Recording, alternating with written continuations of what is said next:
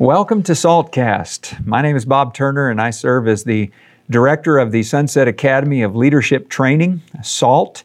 And our purpose is to provide a resource to help leaders, to strengthen them in their leadership, but as well provide a resource to help develop the next generation to lead. And we are so thankful to have David Henniger with us, uh, who works at the Sunset International Bible Institute. His background in counseling has been incredible, and the information that he has shared with us so far has just been amazing. Thank you, and thank you for taking the time to come because I know you. you. are busy, and uh, not just with family things, but as well with everything that you have going on in the school. A couple of questions that we want to focus on today. The first of which is a why question. Why should leaders of any congregation think about how to incorporate counseling as a part of their ministry, their outreach, their their use within a congregation? Yeah, uh, you know, there's there's been a number of things uh, in the past. One that really comes to mind is uh, uh the idea of of celebrate recovery. Mm-hmm. Uh, that has been a great outreach tool uh, to individuals that have um, hurts, hangups, addictions, different things. right. Uh, it's it's an alternative to, to looking at um, the the twelve step programs right. and making sure that uh, people are getting uh, something that's that's truly truly biblical, truly scriptural, uh, and that's moving people in the right direction. That's that's a in a sense already I think is is an idea of of incorporating counseling.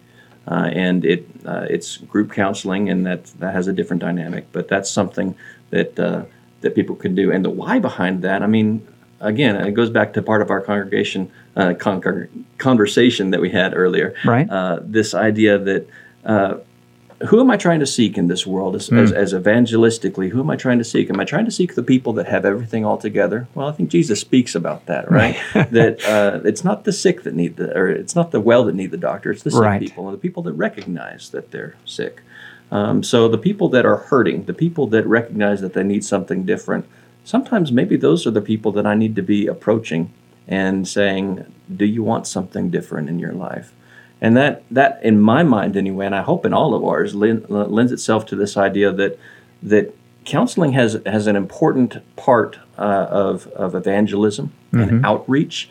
Uh, so I think for that reason alone, uh, people should consider and congregations leaders should consider incorporating uh, counseling into their ministry and their evangelism strategies because it has such great potential to move people from where they are in their hurts to uh, a congregation of loving and caring believers that uh, that ultimately the Spirit is changing their life. Sure. I, and I think we might be surprised how many people within the congregation would benefit would, from that too. Oh, yeah. yeah.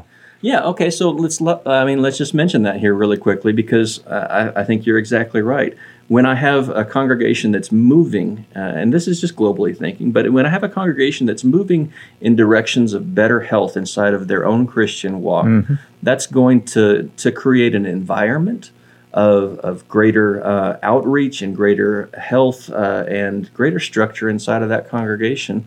Uh, and man, that, how, how invaluable would that be if that was moving in, in that direction? Oh, sure. Uh, and I've seen congregations that have really benefited from that internally. Yeah. Uh, in addition to being an outreach tool. So, in addition to this understanding of why, what should leaders think about? What kind of approach do they need to take, or what steps do they need to take to implement uh, some sort of a counseling type program within their congregation?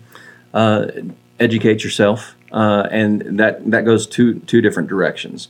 Um, uh, if uh, if I'm an elder uh, or minister and I want to begin to implement something uh, that's uh, that's an actual program uh, or ministry that is is official inside of our congregation, I want to know what that looks like in other congregations and what has worked and what hasn't mm. worked in the past. And we've got a number of resources throughout our, our brotherhood of people that and congregations that have done this in the past. But the second part of that education is that maybe I want to be, uh, well, maybe I want to go and, and receive a full education in this, and that, that would be great too. Sure. Wonderful. It's needed. uh, but, but there are specific things, and I think that you've had con- conversations uh, with, uh, with Brandy Kendall uh, in the past uh, that have talked about conflict resolution. Well, that's that's counseling. Mm-hmm. That's counseling. Uh, or maybe I want to go and and receive um, some education in in addiction uh, and overcoming addiction. Uh, a number of our staff here have have received education in that, uh, and and specific areas uh, that you can that you can be an asset uh, to the idea of counseling. So I want to I want to see what others have done, what what's worked, and what might work in here. Now everything is not cookie cutter where I can just take it from uh, that place over there and bring it over here and it's going to work. I need sure. to examine where our congregation is at and make sure that uh, we're dealing with all of the the things around that. Um, uh, but yeah, that's a that's a place to start anyway. Okay. In addition to that, uh-huh. Uh, and let's say a congregation gets to a point and they're like, okay, we need to move in this direction, and, and we've done some things to educate ourselves, to kind of prepare and get get background in that. So they start looking for someone. They're they're looking for an individual that yeah. they can bring on board as a staff member, uh, or at least in some way bring on board to help meet the needs that exist. Mm-hmm. What would you suggest would be some good qualities? that they need to be looking for, or maybe even questions they need to be asking in regards to someone that is in this field and, and how to bring them on board? Right. Yeah, we uh, mostly in congregations, uh, we've we look at uh, hiring a preacher or a youth minister from yes. a, from a specific standpoint.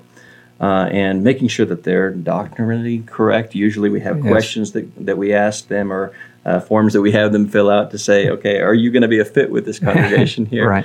Um, man, I think we should do the same thing uh, with uh, with our counselors. Uh, so making sure that, that they're going to fit here and that uh, that that they understand who we are as well. So that's two sided coin.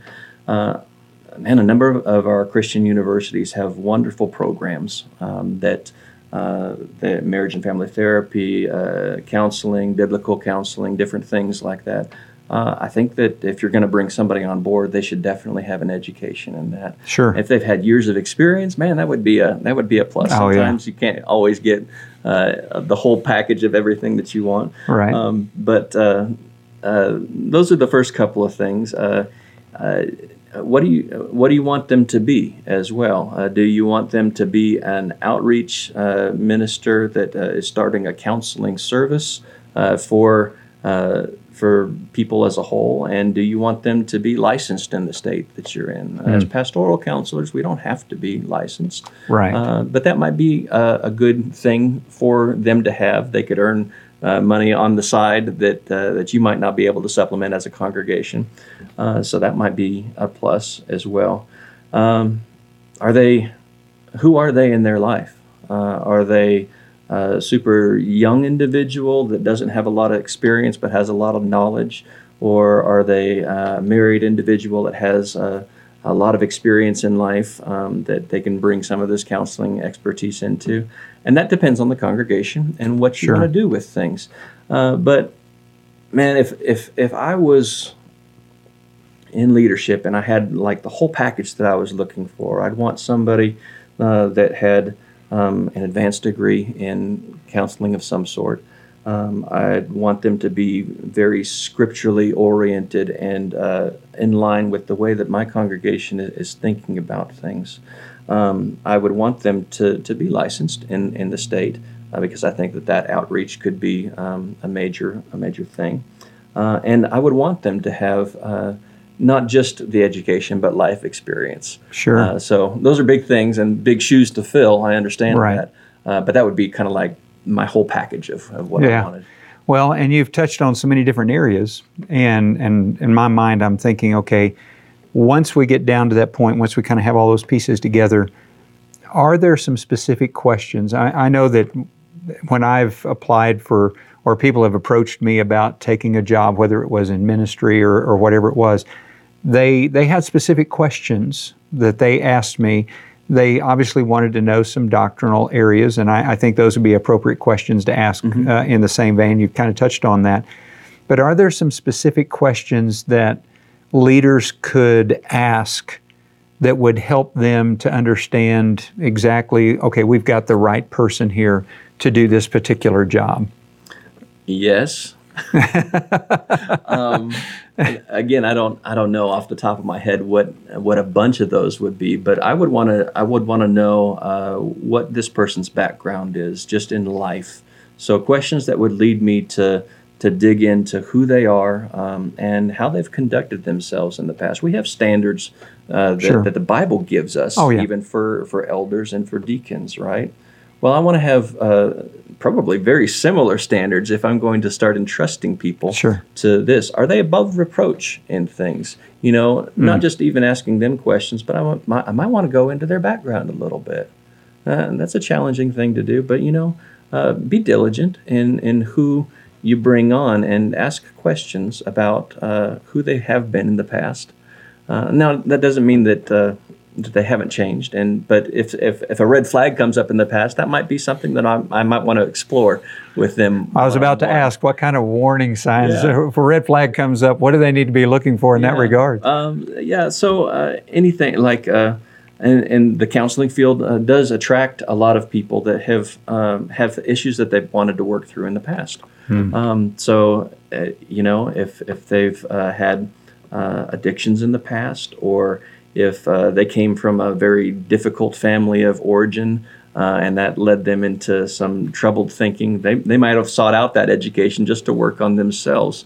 There's nothing wrong with that, but uh, when those red flags come up, whatever they are, I, I, probably want to spend some time talking about those with that person and see what what what can you give me as far as who you are and uh, how you've actually worked through these? Because going back to our past conversation, I can't take you further than I've gone myself. So I need to know that this person is healthy emotionally, uh, probably physically as well, uh, mm. and uh, um, psychologically. Sure.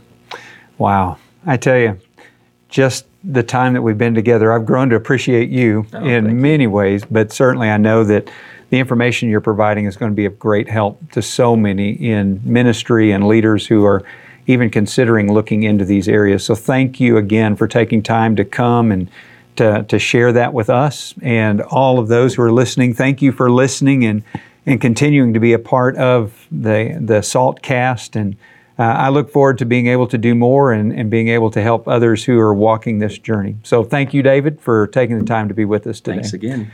And thank you again for listening. We'll look forward to having you join us more as we continue to talk about areas of leadership and leadership development and how we can better equip ourselves to serve as God wants us to. Thanks.